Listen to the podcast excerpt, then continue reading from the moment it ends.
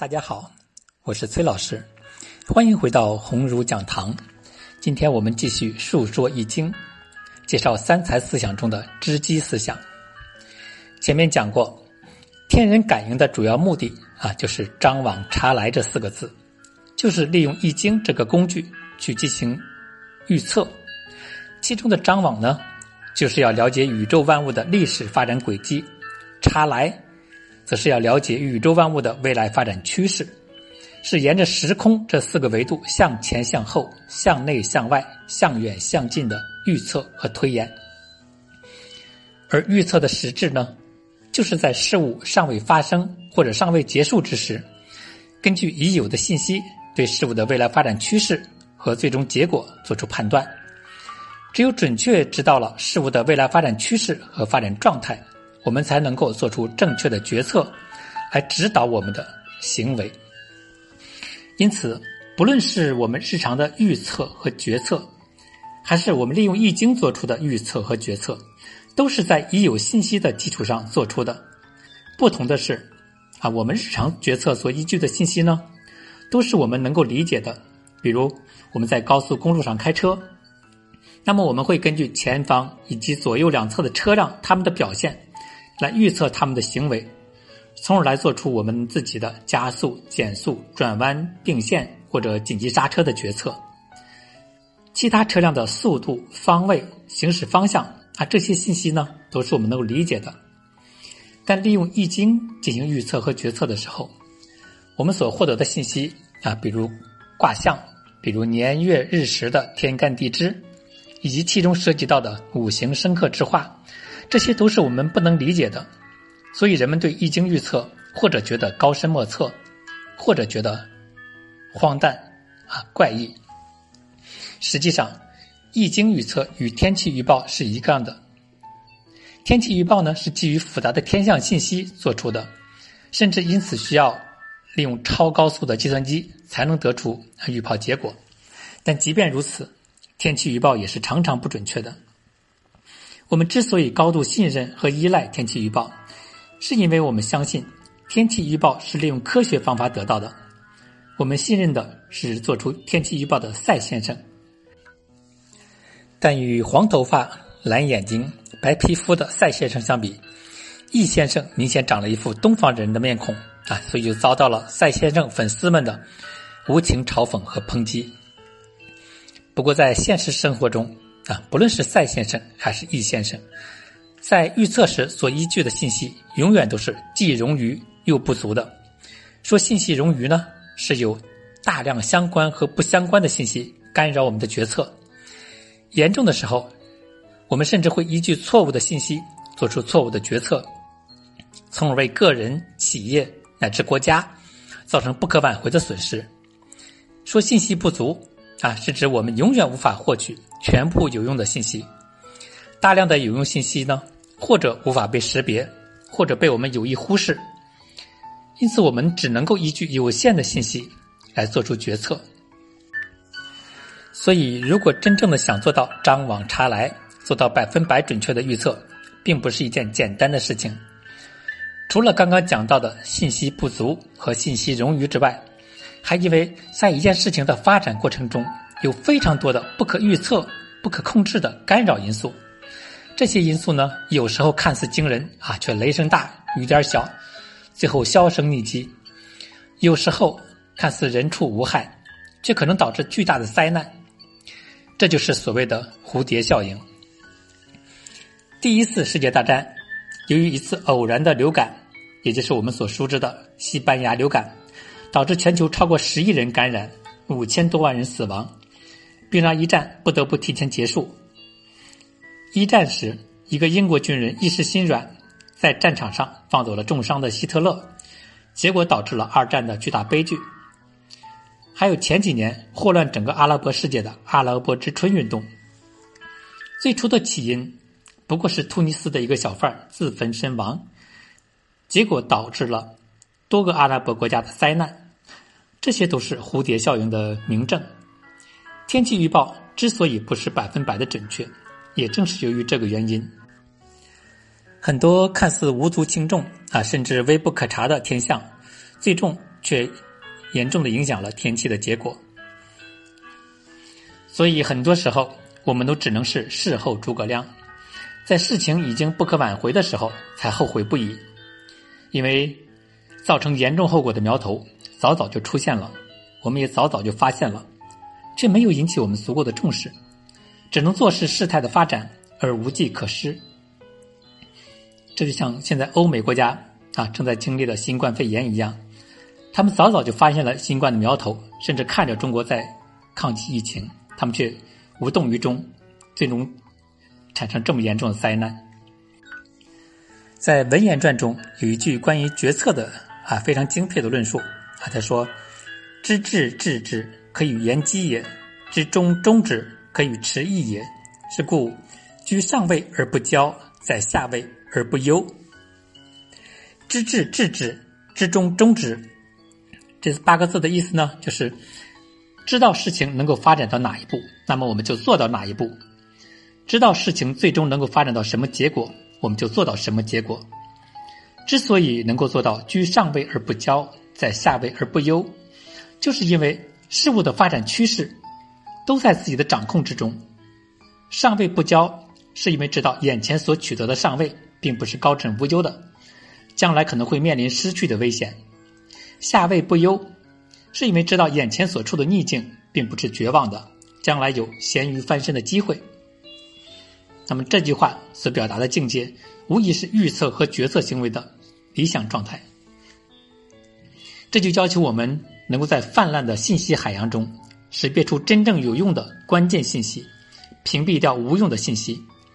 尤其重要的。啊，就是要能够识别出各种征兆，识别出蝴蝶扇动的那个翅膀，并据此对未来做出准确的预测。那这呢，就叫做知机的功夫。在《系辞传》中，对知机思想啊做了如下的表述。孔子说：“知机其神乎？君子上交不谄，下交不独。其知机乎？机者，动之微。”机之先见者也。啊，这句话里的“机者动之微”，就是指在事情刚刚显露出来的时候所拥有的那个微不可察的状态。换句话说，这个“机”就是萌芽，是征兆，是苗头，是蝴蝶某次扇动翅膀时所产生的那一缕微风。在《周易》坤卦，它的初六爻的爻辞啊，“履霜”。坚冰至，就是告诉我们，当我们在秋天啊脚下踩到霜的时候，就要意识到冬天快来了，要抓紧做好越冬驱寒的准备。这就是知机，由霜而知冬之将至。因此，知机思想要求我们能够见微知著，把握这些苗头未来的发展趋势，找出那些能够影响事物发展的有利因素和不利因素，进而采取行动。来主动引导事情的发展，这也是三才思想的第三个层次，也就是主观能动性的应用。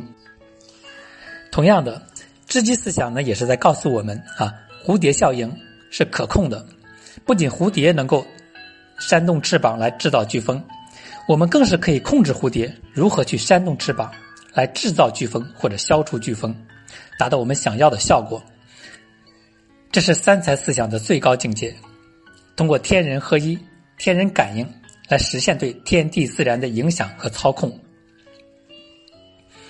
我们知道，任何事物的发生发展都不是瞬间完成的，而是以有着一个由量变积累至质变的过程，有着包括孕育、萌芽、发生、发展、成熟，直至最终消亡啊多个阶段在内的完整的生命周期。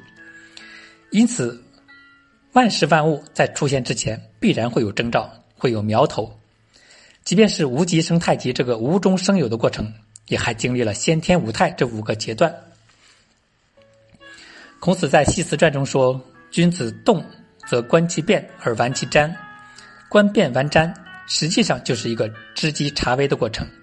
通过占卜来发现事物的征兆以及它的未来发展趋势。而我们学习易经。”并将易经用于管理实践的目的，就是为了能够见微知著，进而做到知机而动，提高决策的科学性，和准确性。那么这个机隐藏在哪里呢？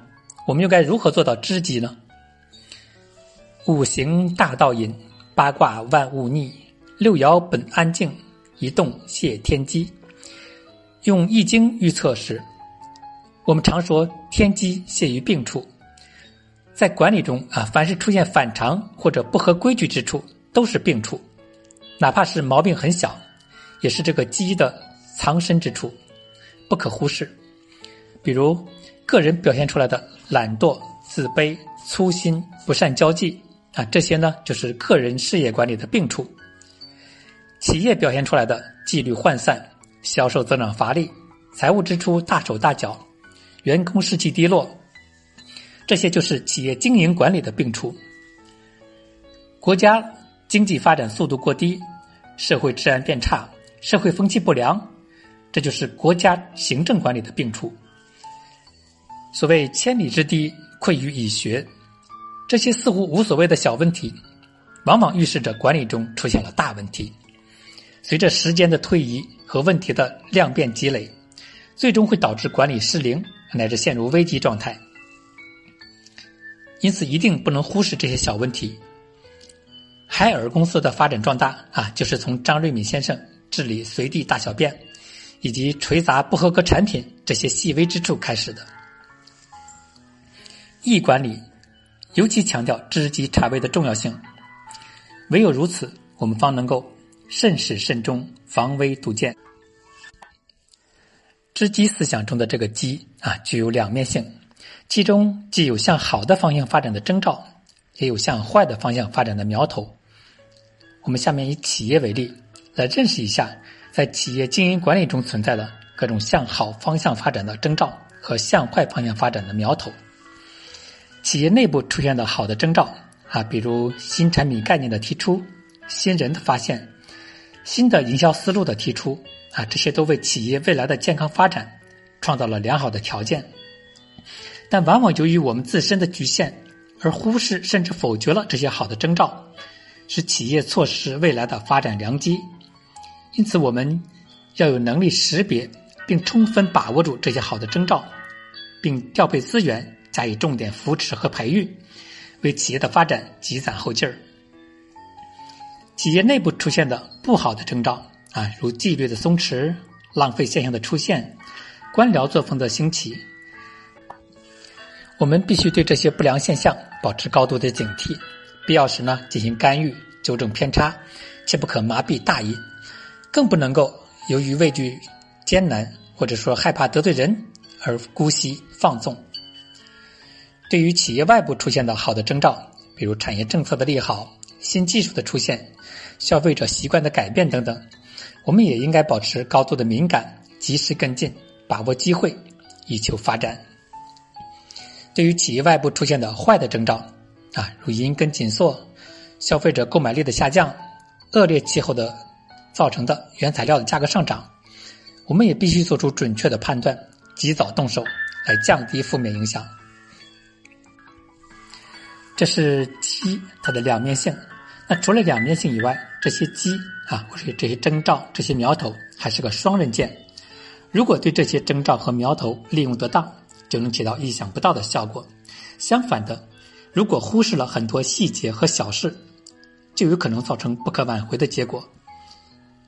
孔子在《系辞传》中提到：“善不及，不足以成名；恶不及，不足以灭身。”在《文言传》中啊，也提到：“积善之家，必有余庆；积恶之家，必有余殃。”三国时期的刘备也告诉我们：“勿以恶小而为之。”勿以善小而不为，这些都是在谆谆告诫我们，不要轻视任何善或恶它的苗头和征兆。大吉大凶都是小恶小善慢慢累积起来的。以上呢，我们对知机思想做了简单的介绍。知机思想是三才思想的重要组成部分，尤其是强调人的主观能动性，要对事情在早期所呈现出来的征兆苗头。啊，去识别、去把握、去引导，这对我们认识自然、改造自然、引领自然的发展啊，都有重要的意义。好，今天我们就到这里，感谢大家的收听，我们明天再见。